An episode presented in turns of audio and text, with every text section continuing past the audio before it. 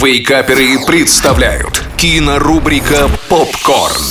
Всем привет! Это Николай Янчук, портал Киноафиша Инфо. И сегодня мы вновь поговорим о том, что стоит посмотреть в кино на этой неделе.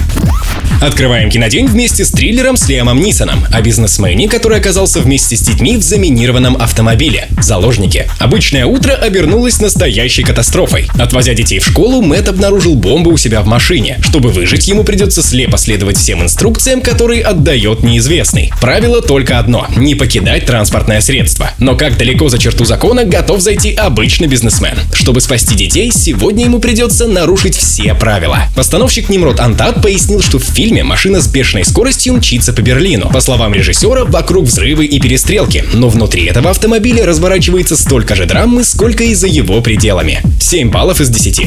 Продолжаем с норвежским семейным фильмом о первой любви и танцах «Танцующая королева». Жизнь главной героини по имени Мина переворачивается с ног на голову, когда в школе появляется знаменитый хип-хоп-танцор Эдвин. Ослепленная первой любовью, Мина записывается в его команду, совершенно забыв, что не умеет танцевать. Теперь ее цель — выиграть танцевальный баттл и покорить звезду хип-хопа. Это история о том, как героиня превращается из ребенка в молодую девушку, а также о том, как наивное мировоззрение выступает против самосознания, оригинальность против совершенства, игривый спонтанный тон против серьезного и исполнительного, а уязвимость против уверенности в себе. Продюсером картины стал один из самых успешных фильмейкеров Норвегии — Томас Робсон. Его предыдущая лента «Худший человек на свете» получила две номинации на премию «Оскар». Так что если вы искали повод посетить кинотеатр всей семьей, то это он. 7 баллов из 10.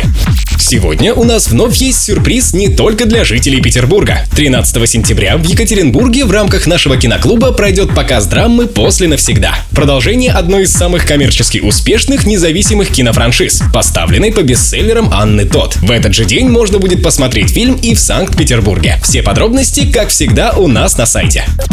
На этом все. Смотрите кино, читайте киноафишу инфо и слушайте Радио Рекорд. Остаемся на связи. Кинорубрика «Попкорн». Каждый четверг в Вейкаперах на рекорде.